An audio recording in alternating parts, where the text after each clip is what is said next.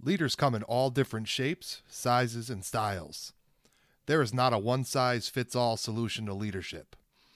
Our goal is to connect with leaders who are in the trenches each day, leading themselves and others, to learn about their unique leadership styles, and to provide our listeners with inspiration to lead. Welcome to the Lead with Empower podcast. This is part two of our conversation with Greg Jaskot from Xavier High School. Tune into our first podcast to see what you missed. What are some, so you've been, you've been in coaching and teaching for, for quite some time. What, what are some of the barriers or challenges uh, you feel like you're currently facing to teach or coach leadership? Um, you know, I, I, are you talking currently as in the situation or just in general? Just, yeah, in general. Or you could choose situationally or in general. I, I think I'll, I'll talk in general first. I think, you know, I, I always laugh uh, because a lot of a lot of people are quick to answer when you say what's challenging about coaching or leading now, and they'll say kids are different. Um, and, and I I don't agree with that necessarily because I think I think the reality is that society is different, and and the way kids are.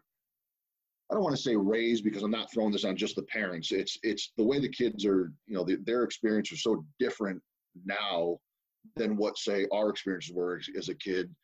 Um, and I think that kids aren't different. I think that expectations are different. And uh, the way people, I shouldn't say people, the way kids are scrutinized in every single thing they do. Uh, you know, I, not too long ago, I had a conversation with a kid, and I, and I said to him, I said, I, I don't envy them because growing yeah. up now is is very challenging. It's it's everything you do is under the microscope every day, whether it's in school, at home with your friends, in sports, it's out there. I mean, yeah. if there's a if a fight happens at a at a school that's forty miles away, kids are going to find out about all over the place within seconds. And I, you know, everything is scrutinized. And when you're talking about athletics, and you know, it's everything's out there. And I think the kids face a great challenge in that they, you know, there's so much more of a focus on them now than there was when, you know, say you and I were growing up. Uh, but when people say kids are different, they're not. I think expectations in, in society is different. Um, I think, um, you know, I do think people handle kids different than they used to, mm-hmm. um, you know, h- handle different situations differently with kids than they used to as well. Um, But when you say what's the, what's challenging about it, I think it's just being able to adjust to the the quote unquote norm. You know, I think that's that's challenging in itself. Um, I re- recently talked to a, a, a a coworker of yours, Mike Cunningham, and he he had a very similar answer about. Um, and Mike Cunningham is the wrestling coach and assistant golf coach at Xavier High School. About yeah, the kids kids haven't changed. It's just you know. how we hold them accountable and how we teach them and how they learn, yeah. like, you know, and, and a very similar answer there. Um, what do you think? First off, I thank God that like self cell phone recording and all that type of stuff and social media was not around circa nineteen ninety-eight to two thousand two, maybe two thousand, maybe probably two thousand six. Um, what do you think that, that fact that everything is so out there right now, what do you think that does to not only an athlete's, but just a, a, a teenager's psyche? What do you think that does? Pressures. I mean, I think the pressure is great on that. I mean, the pressure is, there's always pressure on them to, to do well, or to word it in a different way, to not embarrass themselves. Um, and I, you know, the, the pressure is tremendous, and, you know, it's nothing that a, a kid is fully prepared to, to handle at times. And you know, like I said, everything is so scrutinized, and, and everything is at, at the finger, you know, push of a button, or at, at everyone else's fingertip, that you know, it's almost in a sense not fair to to these yeah. kids that they have to deal with this unneeded pressure uh, at such a un- young age. Um, and I, and I think it's difficult. You know, I do. I think it's difficult.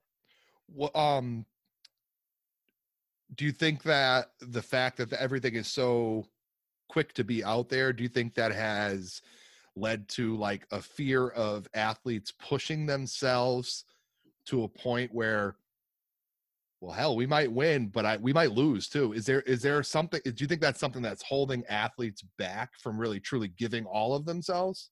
Uh, some maybe, uh, some maybe, I, you know, I don't, I don't know uh, for a fact. I guess no one really knows except for them, the ones going through it. But uh, yeah, I think there, I think there are still plenty of athletes who are, who are willing to, you know, put their everything into something to, to obtain a goal. Yeah. Um, you know, in terms of, is it holding some back? Maybe it could be, um, you know, for some it's probably, you know, the fear of failure. Yeah. You know, that in, in knowing that so many people are going to know about it uh, so quickly, um, you know, that, that probably deters kids from, from A, participation, but maybe B, like you said, really, really putting themselves out there and, and trying to get to where they want to be. But I, I look back, I look back, it was probably two thousand three. I was applying for my first job out of college. And I, I didn't get the job. And I remember getting in my car and there was like that moment uh, or not, it was, you know, driving back. And then I, you know, finding out I didn't get the job at, you know, at some point, a couple of days after. And there was like a moment of like, oh, damn.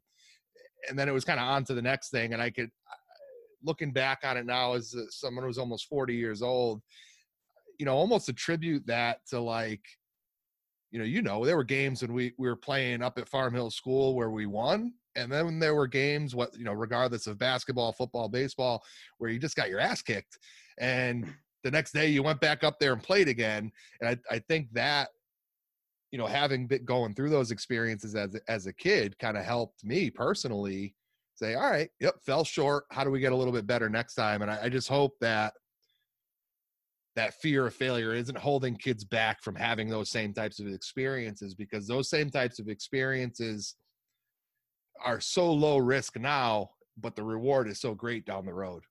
Yeah. I mean, I think that, you know, you can't be afraid to fail. Um, you, you really can't be. And I, I, I say that to kids all the time. And I said that in the coaching class that I taught, is you can't be afraid to fail, but you also can't be afraid to learn from your failure. Yep.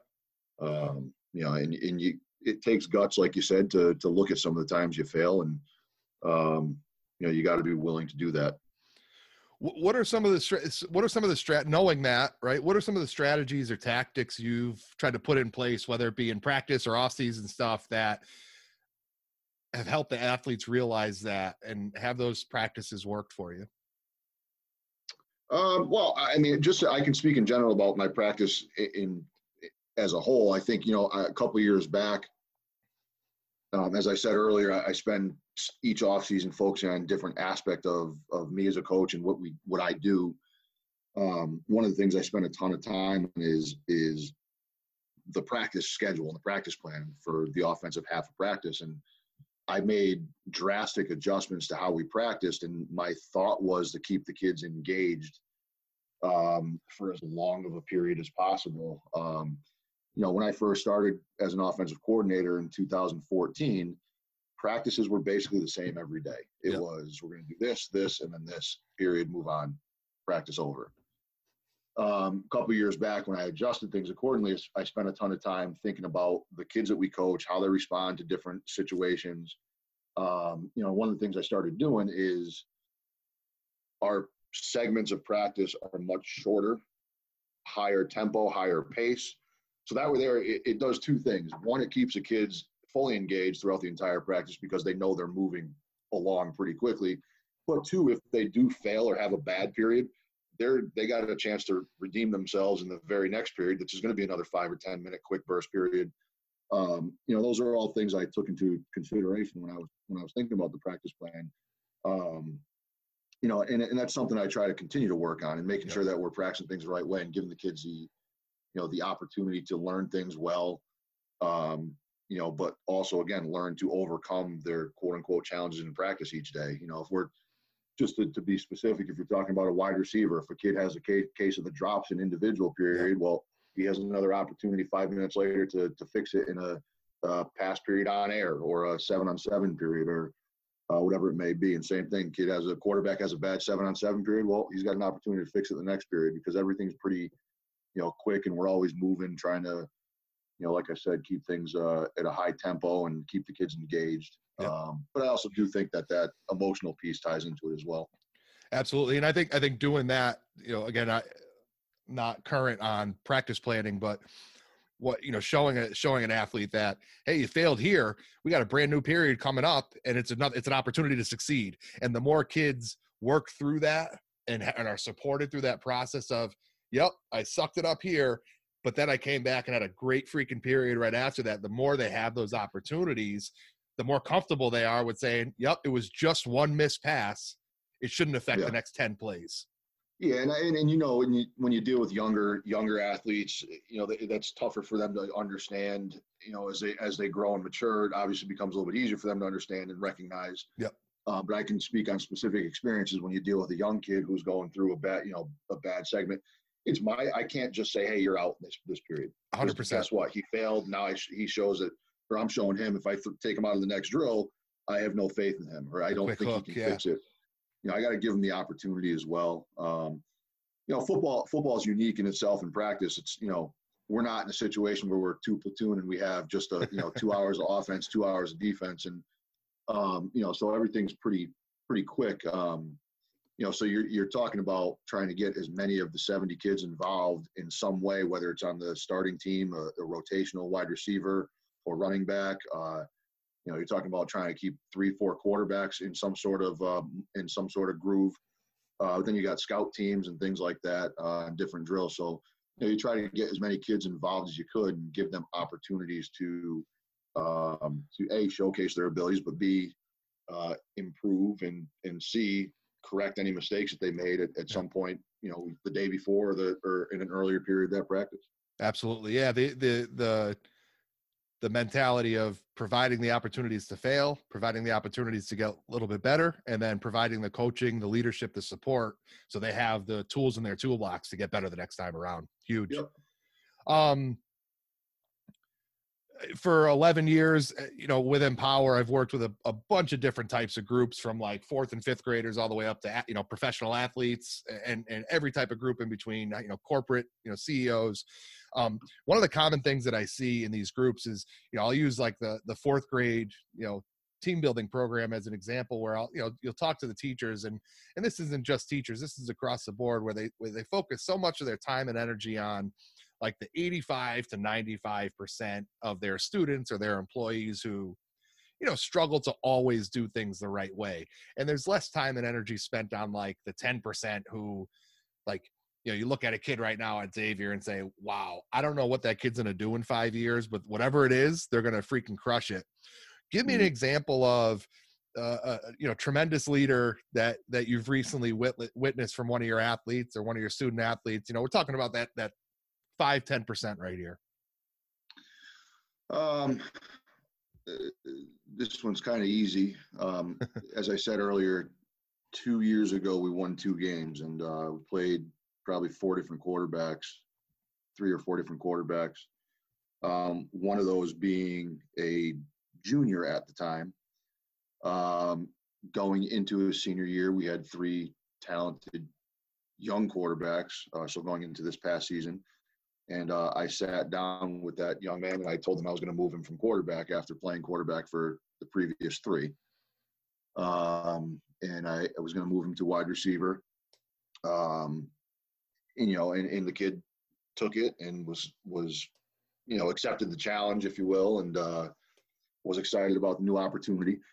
Uh, but, you know, we went through this past season um, with a, a kid at quarterback who ended up getting hurt in the last week of the season. Uh, at the time, the backup quarterback was hurt as well. Um, so I took this kid who was at one point a quarterback and put him in at quarterback that game. Now, fortunately, I had somewhat prepared for it the previous couple of weeks, um, just just because. Um, so he was, you know, at least had had some some preparation and practice. But uh, the kid the kid took it. Uh, you know, he he ran with it, and um, you know, did an unbelievable job of leading the team back to to victory. In fact, we won on a uh, two point conversion uh in the fourth quarter with a, about a minute and change left on the clock. Um, but you know, and just looking at the experience, I mean, that kid very well could have looked at me like I was insane when I approached him a couple of weeks prior to that game and said, I'm not going back to the quarterback. You just moved me from quarterback at the beginning of the year. Yeah. Um, but the kid did it. Uh, he did it for for all the right reasons. He did it for his team. He knew that, you know, we if we needed him in a pinch, that he would, you know, would be prepared to do it better than anyone else that hadn't done it um, all year. And, um, you know, to me, it just spoke a lot about his character. Um, and, and he's a tremendous young man, tr- tremendous young man, um, you know, and and he's, in fact, going on to play college football as a as a receiver. Um, but it really, really, you know, spoke to the kid's character. And I, I was truly amazed at, you know, his ability and willingness and ability to to do what he did. Um, you know, and I, and I, I truly appreciated it as a coach. And, uh, you know, it was, it was a honor to be a part of it, to be honest with you. Yeah. And it's, it's great to hear of a young athlete who is willing to give of himself for the benefit of the sixty some odd other guys that are on the team. Um, that's an absolutely inspiration. That's awesome. Yeah. Um, describe an experience, a personal experience for you, and it could be from childhood or, or more recent, that has shaped you as a leader. Uh, I think my, um, you know, I started coaching. I really didn't know if I wanted to coach, to be honest with you. I was twenty-two, twenty-two years old, I believe. Um, never, never had done it before. Uh, I really didn't, didn't know what I was doing, I guess you could say. I mean, you're, you you show up every day and you, you know, you do your best to coach the kids, but it was, you know, get in the car and go home after that. Um, it wasn't until a couple years in that um, a gentleman came on the staff.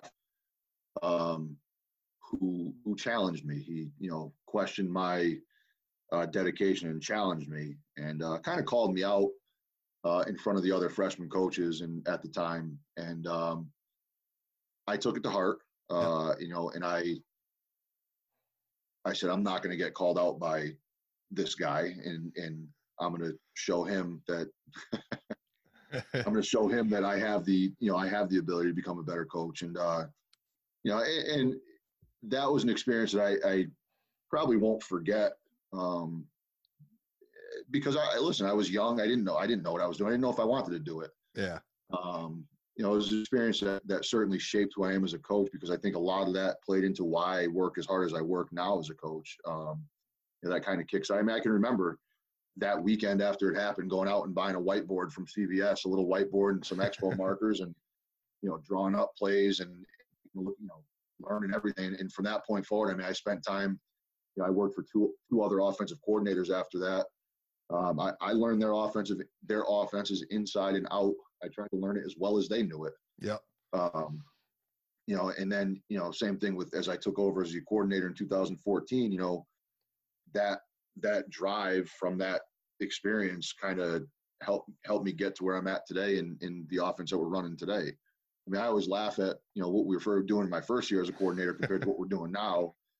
Uh, but again, it's a lot of that's because of the work ethic that I that I gained, I guess I should say, uh, from that from that experience. And, and it wasn't just that experience. I mean, I you know, I I look back and uh, you know, I think uh, Sean Marin is the first head coach who called me up and asked me to coach on his staff. Um, you know, and just his his work ethic. Yeah. And, you know, that that in itself is an experience that shaped who I am. Uh, today you're talking about a guy who would, would be at the school from seven fifteen a.m. to seven fifteen or later p m every night of the week. Yeah. Uh, in season, out of season, didn't matter. Um, you know, so that that certainly played into shaping who I am as a coach today as well. Oh, I can. You said it a little while ago about your, you know, looking at your playbook from two thousand fourteen to what it is now, and it's uh, I can attest to it. Um, how the game has changed. Our our father, Tony, was a, was a coach in the, you know, in the, in the seventies as an assistant, and then a head coach for a bit in the eighties and nineties. And uh, we laugh now, we'll have lunch with him and he'll pull out, you know, two photocopied pages with hand drawn, you know, eight plays.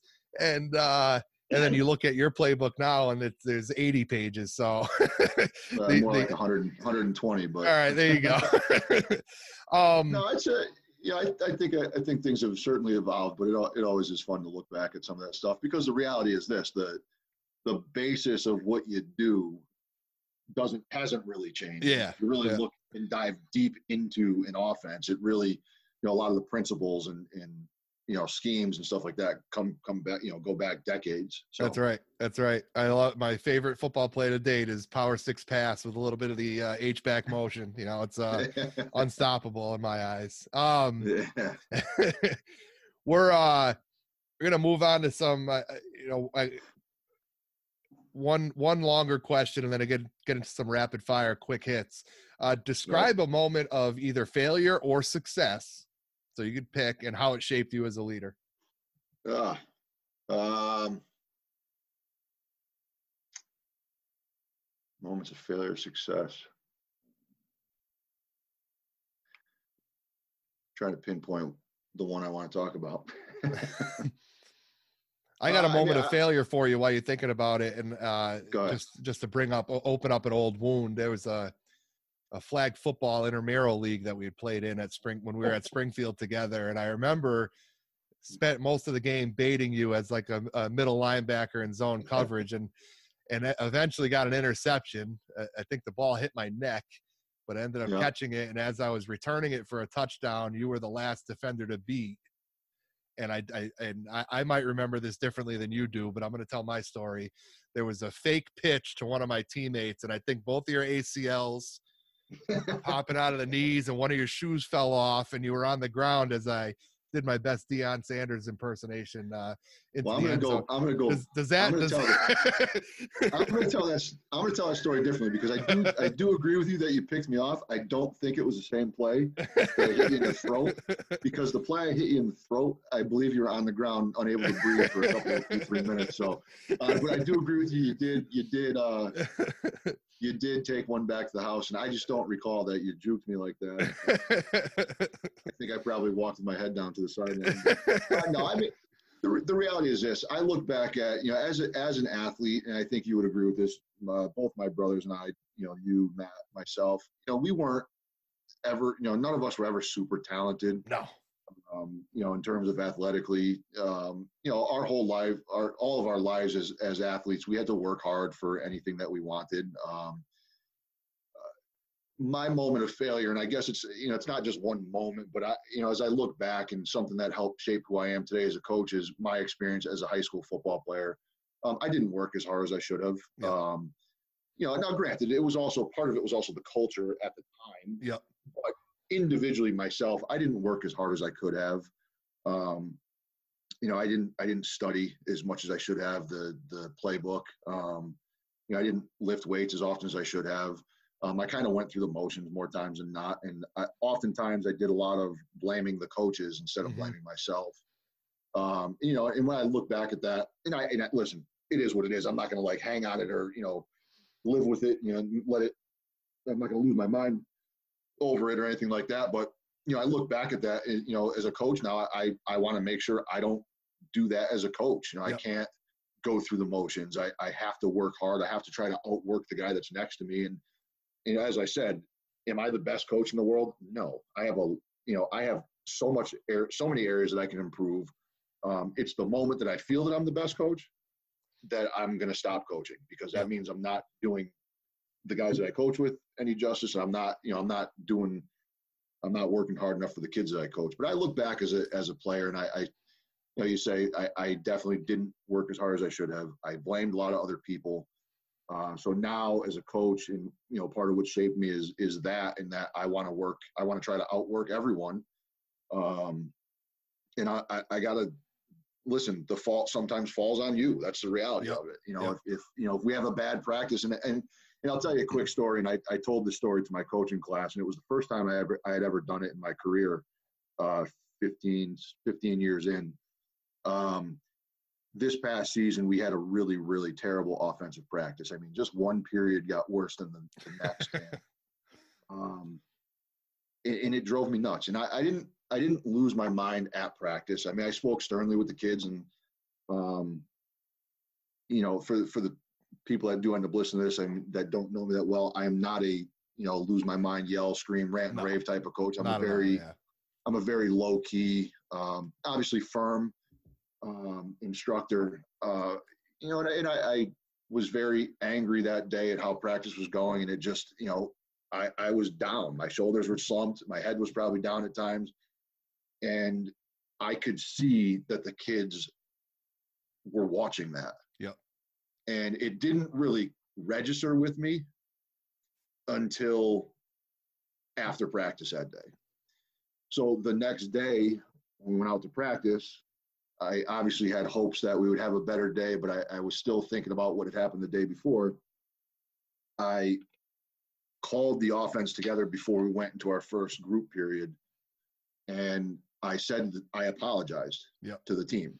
And I said that my body language played into practice more than your actions did. Yep. And that was on me yesterday, and I apologize for that. And I, it was it was a humbling experience, to be quite honest with you, because I didn't know how the kids were going to respond to it.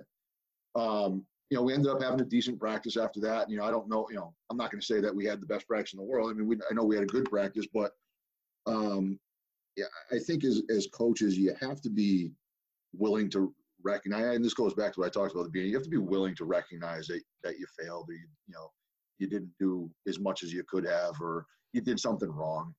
Um, and I think, unfortunately, there are a lot of coaches out there who, who think that everything they do is the right way and the only way, and, you know, that they don't mess up. Uh, it was a humbling experience. And uh, I told the coaching class that, and all of the kids that were on the football team in that class, I think there were six of them, yeah, they all remembered that exact moment. Um, and they weren't, they said they weren't expecting a coach to do that at the time. And again, I'm sure there are other coaches who've done the same thing, but I felt it was necessary. Yeah. Um, you know, but it goes back to, goes back to what I was saying, you know, my, my experience as a player shaping who I, who I am as a coach. I think, you know, that was one of those moments where I was probably hanging my head and hanging my shoulders because I was trying to look for everyone else to blame but myself at that time. Um, but the reality was, I think it was more me than anyone else. Yep. That's uh, accountability one oh one right there. When you, yep.